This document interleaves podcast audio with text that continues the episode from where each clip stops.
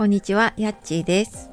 やっちーの心のコンパスルームがお届けする毎日をしなやかに楽しむラジオ。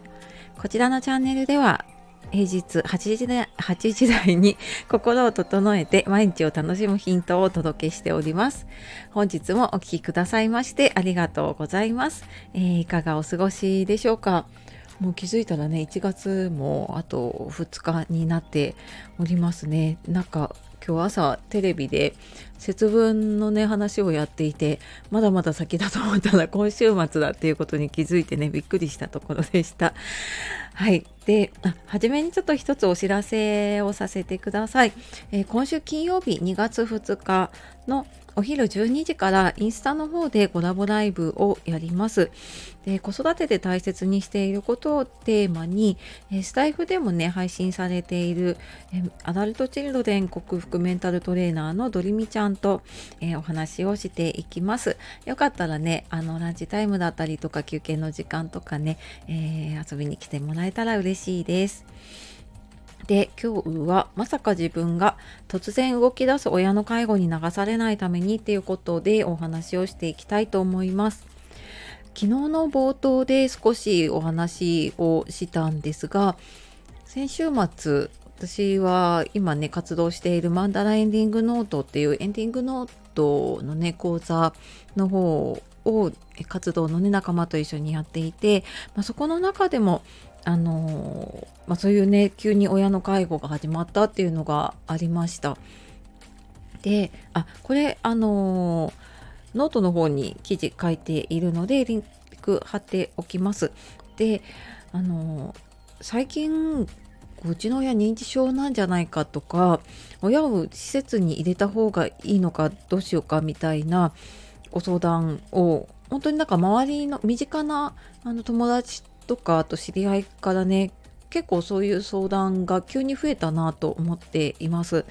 で、まあ、特にやっぱりねこの時期になると結構体調を崩したりとかあの急な変化がねあったりとかするので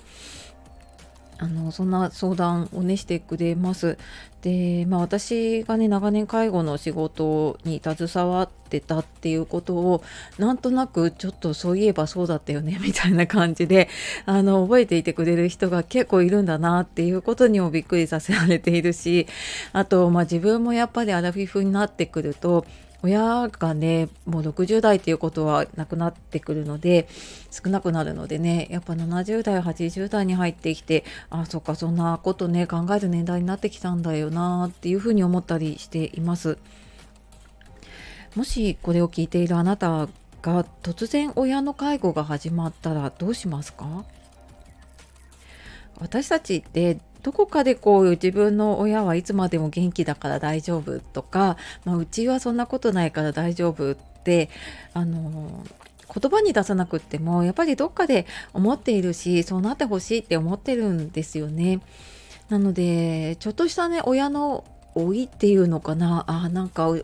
親もね年取ったんだなっていうのを目の前にするとちょっと戸惑っちゃうっていうこともありませんか？これ私もね今までにあの何度もお話をさせていただいてるんですけれども、まあ、父がね7年ぐらい前に他界をしました。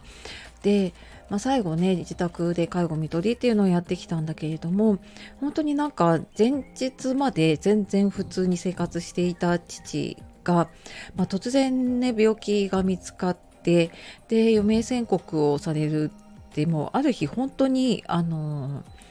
もうなんていうのかな人生がひっくり返るというかね、えーそんな風なことが起こるなんて全然考えたこともねもちろんなかったし、まあ、その時私は30代だったので30代で親の介護をするとかって全くあの想像してなかったんです。でもうあまりにこう気が動転しすぎていやまさか私がとかなんで私がとかもうそんな思いでも頭がぐるぐるいっぱいでしたでもそでもそこでもう立ち止まってる暇はなくってもうなんか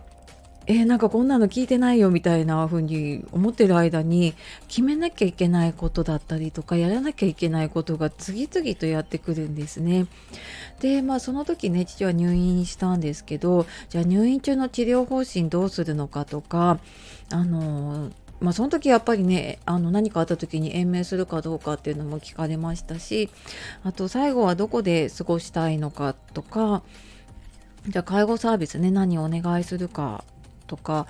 で、まあ、それを受けてねじゃあ家族でこう役割分担というかね見ていくにはどうしたらいいのかっていうのをもう同時進行でいろんなことが動き出してもうなんか気持ちの整理もつかないままね本当にうーんもうなんか私は仕事も子育てもやってたんだけどもう心がここにあらずな感じで、えー、過ごす日々がね続いていました。でこの前のねエンディングノートの講座で集まった時にも、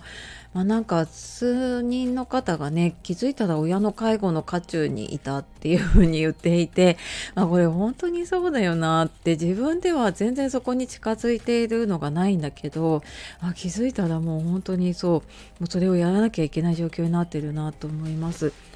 でも私もそうなんですけどやっぱ一回そういう大変な思いというかねあこんな大変なんだなっていうのを知ると自分の時にはまあ、なるべく家族に迷惑をかけないようにしようとか、あのまあ、父は亡くなって母はね元気なので、まあ、ちょっと母の時にはねなんか分かるようにいろいろ聞いておかなきゃなとかって準備を始めるようになるっていうこともね多いと思います。であの突然やっぱり何の前触れもなくねその介護始まったりとかもう本当に就活に関することを考えなきゃいけないような状況になってくると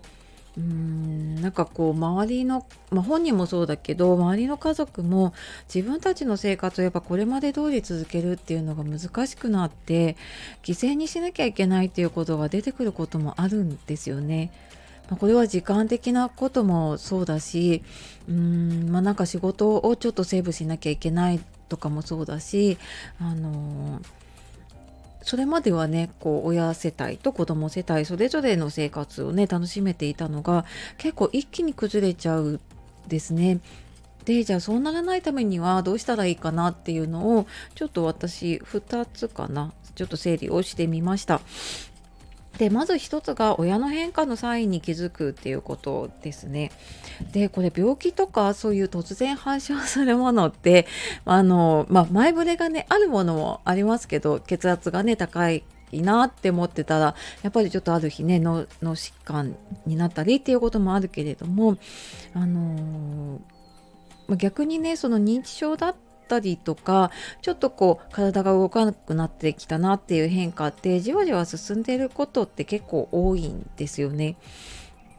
でこういつ頃からなんかこういうのありましたっで私ケアマネージャーね長年やってた時にあのご家族の方とかに聞くとあそういえば数年前にこんなことありましたって言ってその道に迷ったエピソードだったりとかちょっと詐欺電話に騙されそうになったとか騙された話とかが出てくることがあるんですね。でなんかそういう予兆ってやっぱりこうところどころ出てくるのでうん例えば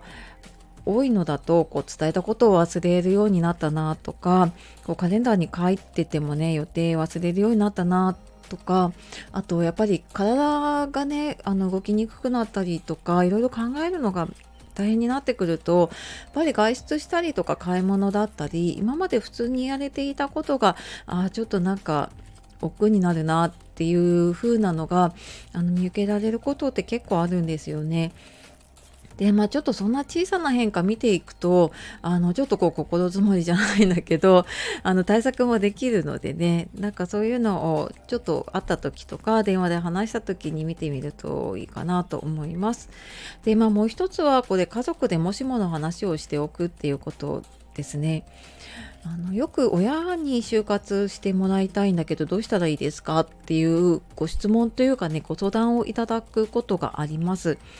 でこれ逆の立場になってみるとわかるんですけど子供から就活してって言われるのってあんまりいい気がしない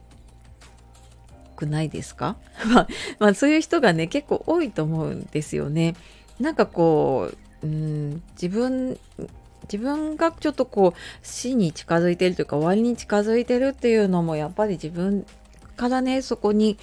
あんまりこう実感するようなことって考えたくないっていうのもあるしうーんなんとなくねやっぱりそこって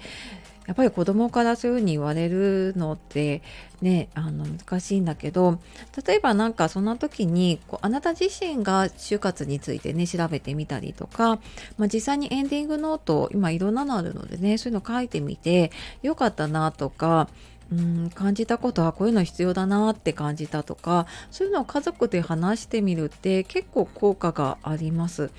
で私のねそのエンディングノートの講座とかやった後ってあのまたね次回来てくれた時にどうでしたっていうとあの家族でこう話すきっかけになりましたっていう方が結構多いんですね。なのでなんかそういうふうに自分がやってみるって結構人にねあの体験として話せるのであの結構伝えやすいかなと思います。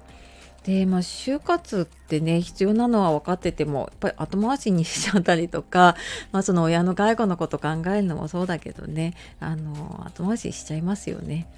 でまあその時はねちょっといざという時の相談先っていうのを調べておくだけでもね安心につながると思います。でも本当何やったらいいかわからないとかどこに相談したらいいかわからないっていう時にはあの何かねコメントとかレターとかいただければあの私の分かる範囲でこう安心できるね相談先とかにも、えーと、ご紹介したりすることもできるのであのぜひぜひそういう時はね周りに頼ってみてください。はい、本当ね突然やってくる親の介護ねちょっとでも準備しておくと、まあ、自分も家族も不安なくなるしこうそれぞれのね生活を楽しめる時間がこう長く持てるかなと思うので、えー、今日はまさか自分が突然動き出す親の介護に流されないためにということでお話をしてきました。最後までお聴きくださいましてありがとうございます。では素敵な一日をお過ごしください。じゃあまたね Thank you.